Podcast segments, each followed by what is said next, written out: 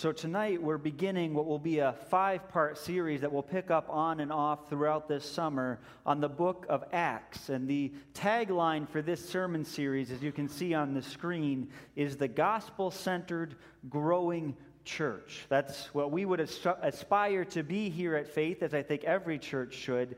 And it's a summary of the story of the book of Acts. Acts begins with the church in Jerusalem after Jesus' resurrection and ascension, and the gospel is proclaimed, and people come to believe in Jesus. And then we go throughout the course of the book, geographically out and out and out and out from Jerusalem to the ends of the known earth back then. And in all that time, the church remained centered on the gospel of Jesus Christ, come to save us. So we'll be following the big picture of the book of Acts. We certainly won't touch anything like all of it, but we'll see the main movements in these 5 stops we'll make along the way. For the first several chapters of Acts, the first section of the book, the apostles are in Jerusalem. They receive the Holy Spirit, they proclaim the gospel, and tonight we'll be reading from Acts chapter 5, which is one of the stories of the apostles in Jerusalem. It's a little bit of a longer reading than I often have, but it's good. It's from the Bible. It's also helpful to have the whole thing in front of us. I was at a conference lately when someone said they were going to have a long scripture reading, and then in a very dry way said, but what better way could we spend our time than listening to God's word? So let's listen to God's word together tonight. This is Acts chapter 5 from verse 17 to 42. Then the high priest and all his associates, who were members of the party of the Sadducees, were filled with jealousy. They arrested the apostles and put them in the public jail. But during the night, an angel of the Lord opened the doors of the jail and brought them out. Go, stand in the temple courts, he said, and tell the people the full message of this new life. At daybreak, they entered the temple courts as they had been told and began to teach the people. When the high priest and his associates arrived, they called together the Sanhedrin, the full assembly of the elders of Israel, and sent to the jail for the apostles. But on arriving at the jail, the officers did not find them there. So they went back and reported, "We found the jail securely locked with the guards standing at the doors, but when we opened them, we found no one inside." On hearing this report, the captain of the temple guard and the chief priests were puzzled, wondering what would come of this. Then someone came and said, "Look, the men you put in jail are standing in the temple courts teaching the people." At that, the captain went with his officers and brought the apostles. They did not use force because they feared that the people would stone them. Having brought the apostles, they made them appear before the Sanhedrin to be questioned by the high priest. "We gave you strict orders not to teach in this name," he said. "Yet you have filled Jerusalem with your teaching and are determined to make us guilty of this man's blood." Peter and the other apostles replied, "We must obey God rather than men. The God of our fathers raised Jesus from the dead, whom you had killed by hanging him on a tree. God exalted him to his own right hand as Prince and Savior, that he might give repentance and forgiveness of sins to Israel. We are witnesses of these things, and so is the Holy Spirit, whom God has given to those who obey him." When they heard this, they were furious and wanted to put them to death. But a Pharisee named Gamaliel, a teacher of the law, who was honored by all the people, stood up in the Sanhedrin and ordered that the men be put outside for a little while. Then he addressed them, "Men of Israel, consider carefully what you intend to do to these men. Some time ago, Theudas appeared, claiming to be somebody, and about 400 men rallied to him. He was killed, and all his followers were dispersed, and it all came to nothing. After him, Judas the Galilean appeared in the days of the census and led a band of people in revolt. He too was killed, and all his followers were scattered.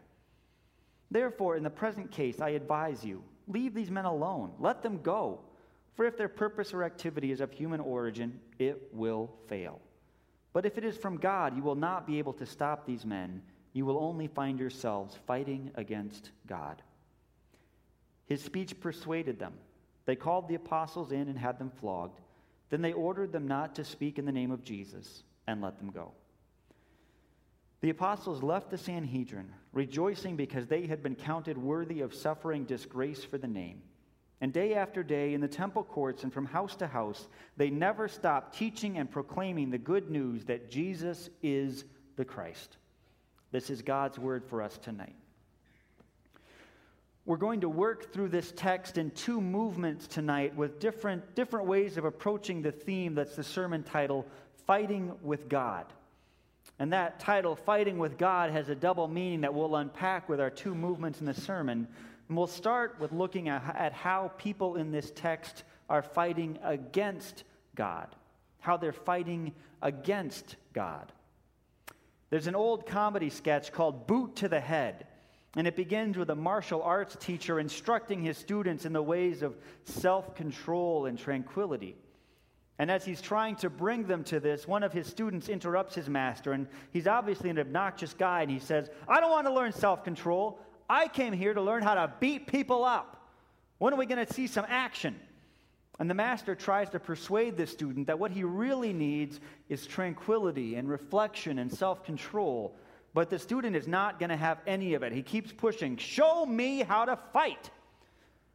So after some back and forth, the master gives up and he invites the student up for a demonstration. "Finally, some action," says the student. And he comes up, they line up for a joust, and then the master says, "Boot to the head, whack!" And he knocks the student down. And the student gets up and says, I wasn't ready. Try again.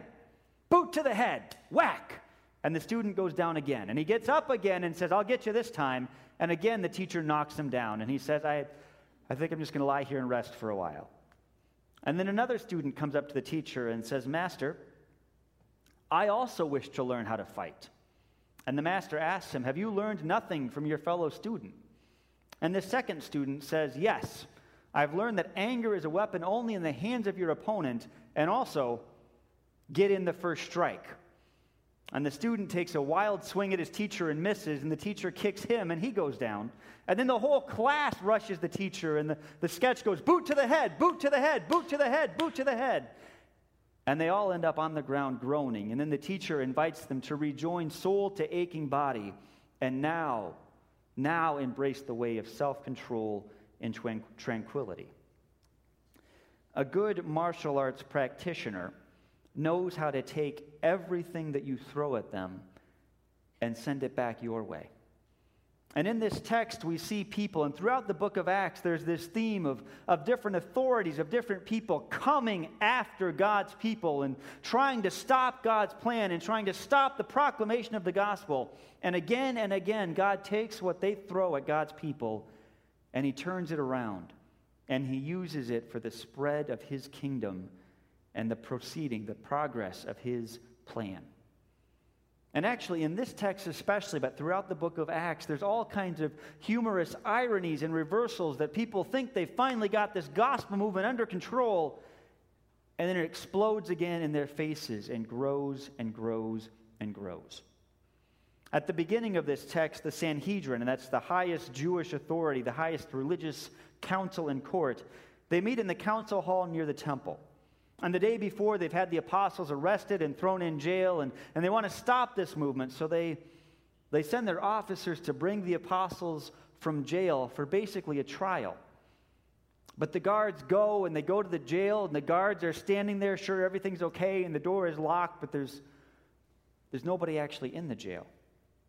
And so the guards come back empty-handed and red-faced, and they tell the Sanhedrin, "We don't know what happened, but they aren't there." And the irony of this situation is that this whole time, while the Sanhedrin has been gathering, while they've sent their guards away to go off to the jail and bring the people back, the apostles are actually in the same complex, in the same temple, big complex, but the same temple complex as the Sanhedrin. So as the Sanhedrin are gathering to judge, to put the apostles on trial, the apostles are just a long stone's throw away preaching the gospel. They thought they'd gotten those guys in jail, and instead they're just right over there preaching the good news of Jesus Christ. Instead of the message being shut down, it's continuing to spread right at that moment. So the Sanhedrin again send their guards out, and they manage to bring the apostles in, and then the high priest lays out some official charges against them.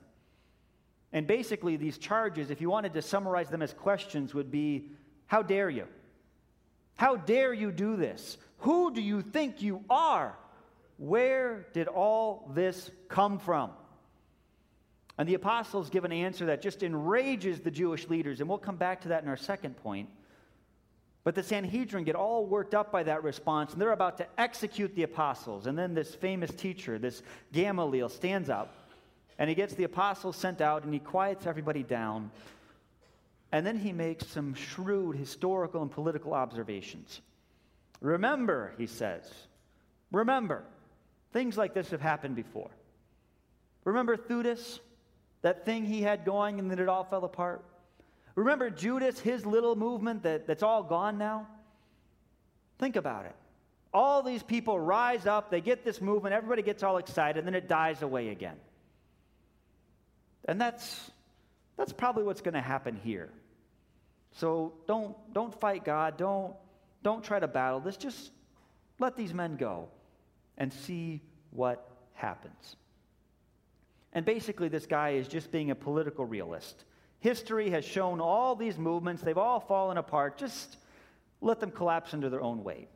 Don't get involved. Now, the Sanhedrin and this particular teacher, Gamaliel, in their approaches, they represent how the world up to today has often viewed the Christian faith. The pressure points, the particular issues are different throughout history and around the world, but the basic template is the same. Sometimes believers are literally summoned in front of a court, and sometimes we're just tried in the court of popular opinion. But the Christian faith has always faced this question, or these questions. How dare you? How dare you? Who do you think you are? Where did you get these ideas from? How dare you? If we were in the Middle East today, for example, we'd have to answer the question, how dare you talk about another God than Allah? How dare you? If we were in India, we'd have to answer the question, how dare you say that Jesus is really any different than 1,000 other gods that we've got? Here in America, we might most often have to answer the question, how dare you say that you have the truth? What makes you think that you're so special? And honestly, these days in our culture, a lot of people think that the Christian faith is soon going to collapse under its own weight. They don't quite use Gamaliel's language of don't fight against God, but we have our phrases today. You Christians, you're on the wrong side of history. You're retrograde, you're regressive, you're backwards. Get out of the way of progress. The more things change, the more they stay the same. Now, we have it incredibly easier than the apostles did, but we still face questions about the value of this Christian movement, about what we're up to in following Jesus Christ. So tonight, I want us to reflect, to look to the apostles for a guide on how to respond to those questions. I said at the beginning of this sermon that fighting with God has two meanings. One is fighting against God, but now we're going to reflect on what it means to fight for God. You can fight with somebody by being against them, or you can fight with somebody being on the same side, fighting the same enemies. So tonight I want us to think about what it means for us to battle, to fight, to persevere for the Lord's cause. When the Sanhedrin call the apostles before them and challenge them, Peter responds simply, and he starts with the line, "We must. We must." And the grammar there, the words there, is actually really strong. It's not a throwaway "we must." It's a pound the pulpit. It is necessary. It is imperative. We have to do this. We are obligated. It is necessary for us to obey God rather than people. Peter says that to the Sanhedrin, and then he goes on and he says, well, he proclaims the gospel. Jesus was killed. In fact, you killed him. He rose again to bring forgiveness of sins, and we are here with the Holy Spirit as a witness of these things. In effect, Peter says to the Sanhedrin, I can't obey you.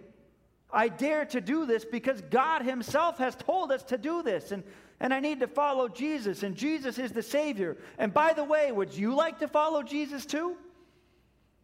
And of course, the Sanhedrin lose their heads at this. And then Gamaliel stands up and says his bit, and they're all persuaded. They call the disciples back in. They beat them up, and they send them out saying, "Don't do this anymore." And then with a show of faith that we could only pray for, the disciples go on their way rejoicing. They go out giving thanks that they were privileged to suffer for the name of Jesus Christ. And then they go out and they keep proclaiming Jesus every day.